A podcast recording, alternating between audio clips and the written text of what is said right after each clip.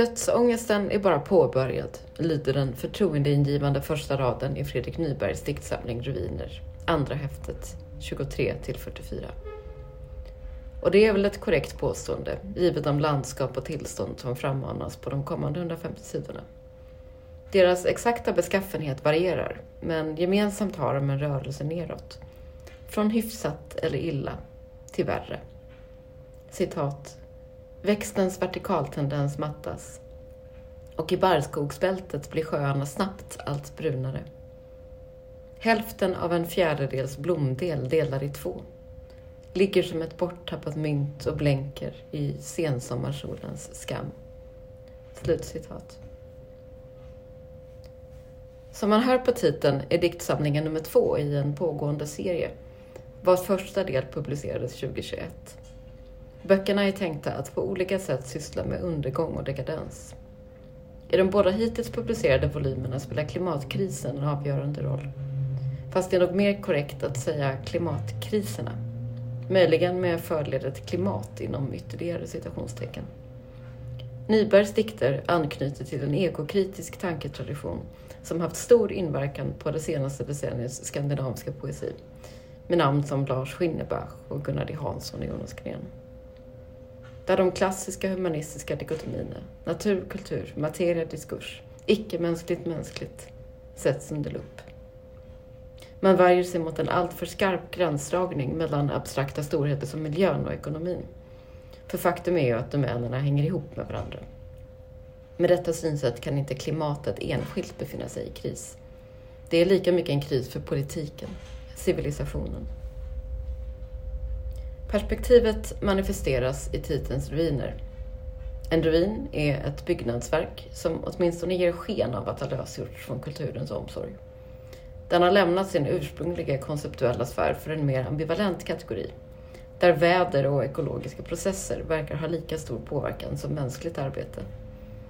Samtidigt läggs mycket civilisatorisk energi på att hålla somliga ruiners ruinskap i önskat skick. Förfallet måste stanna inom vissa gränser. Slottet i Heidelberg ska vara romantiskt, inte äckligt.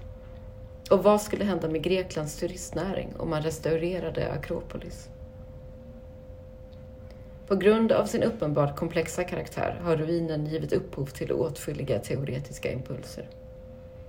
Walter Benjamin menade, med en berömd formulering ur Ursprung des Deutschen Trauerspiels från 1928, att ruinen var för tingen vad allegorin är för språket.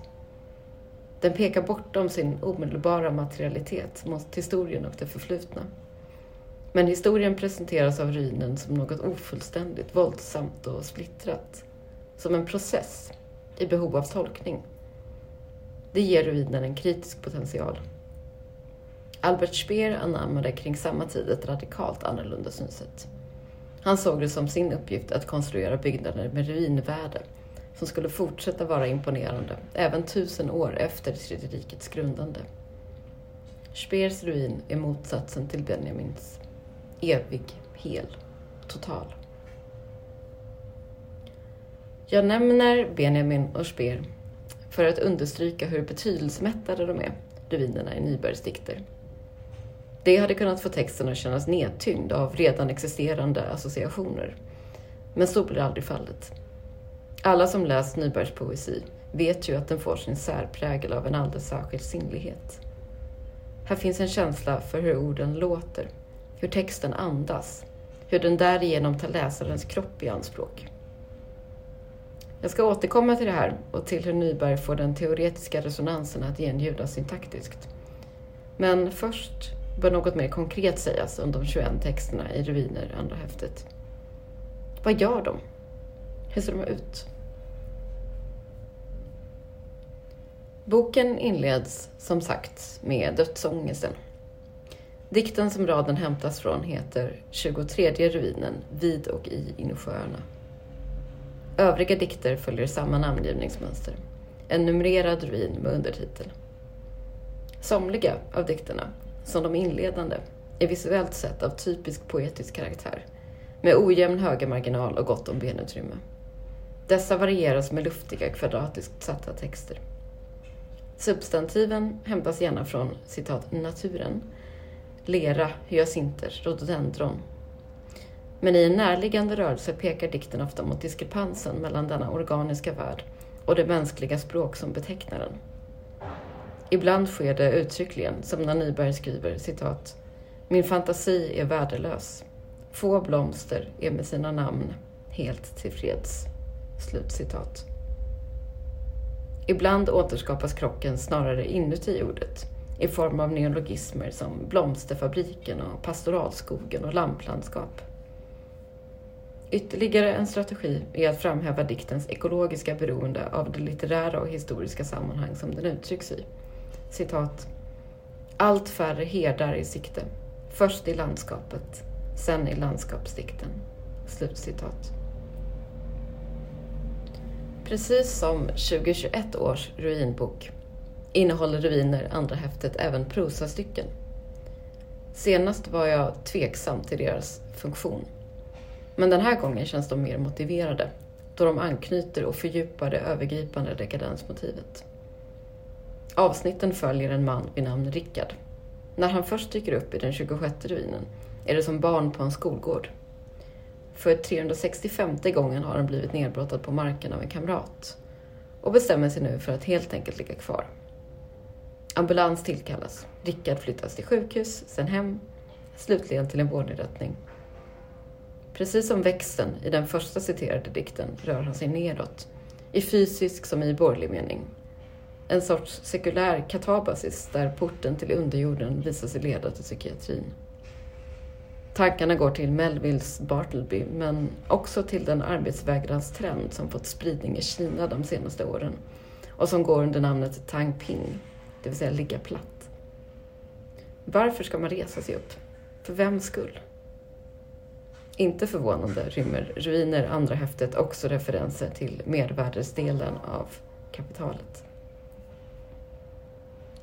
Rickard återkommer senare i boken.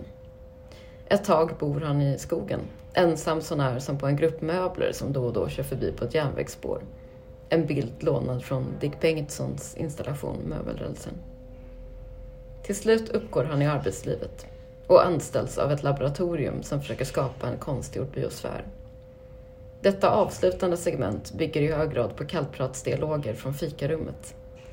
Kanske kan man därför tänka att Rickard också hörs i bokens avslutande dikt, den 44 ruinen, och då nå en å och dess mynning. Citat. I livet efter detta ska jag till varje pris välja lyckan. Och jag ska välja småpratet om småpratet då alltjämt står oss till buds. Men se hur vackert småstenarna såsom silverglimrar på botten av bunken. Pappa sa, om du håller stadigt i rodret kan du kanske navigera förbi orosmolnen som växer till sig i väster.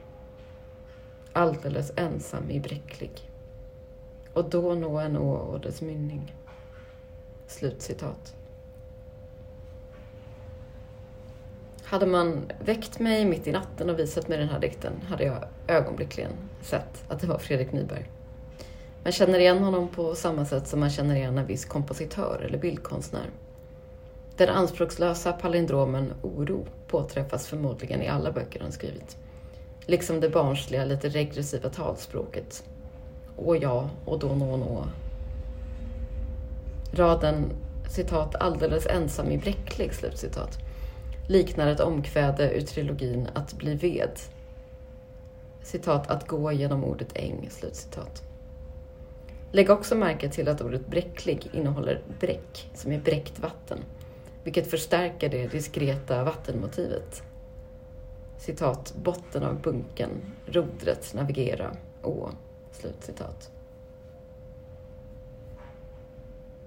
Den senare effekten beror av diktens akustiska dimension. Man hör förbindelsen utan att nödvändigtvis tänka den.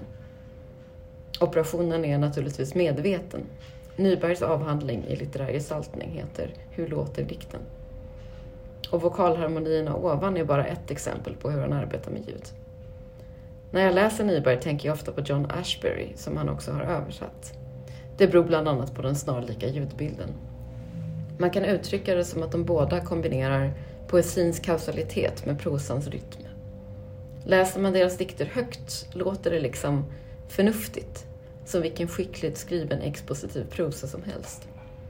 Korta meningar varieras med långa, pauser görs för andhämtning och eftertanke. Först vid närmare läsning framträder det nonsensartande, icke-sammanhängande, oroliga. Citat. Rådjurskalvarna kalvar våldsamt.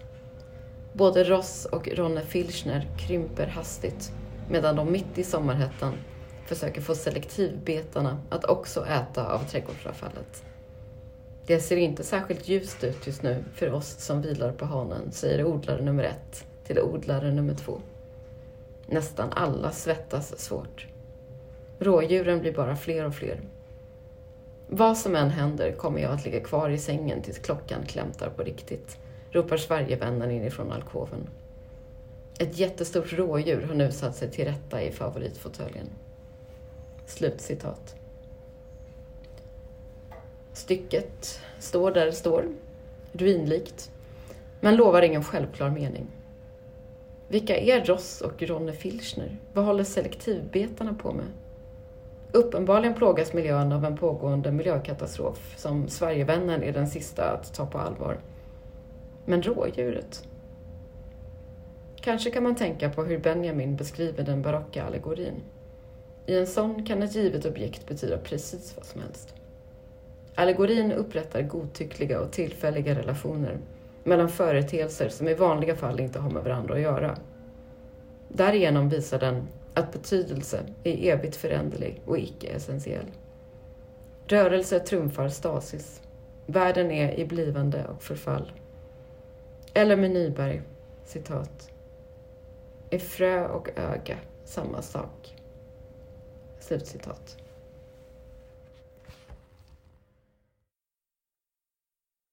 Den här recensionen är originalpublicerad på www.ornenochkrakan.se under ansvarigt utgivarskap.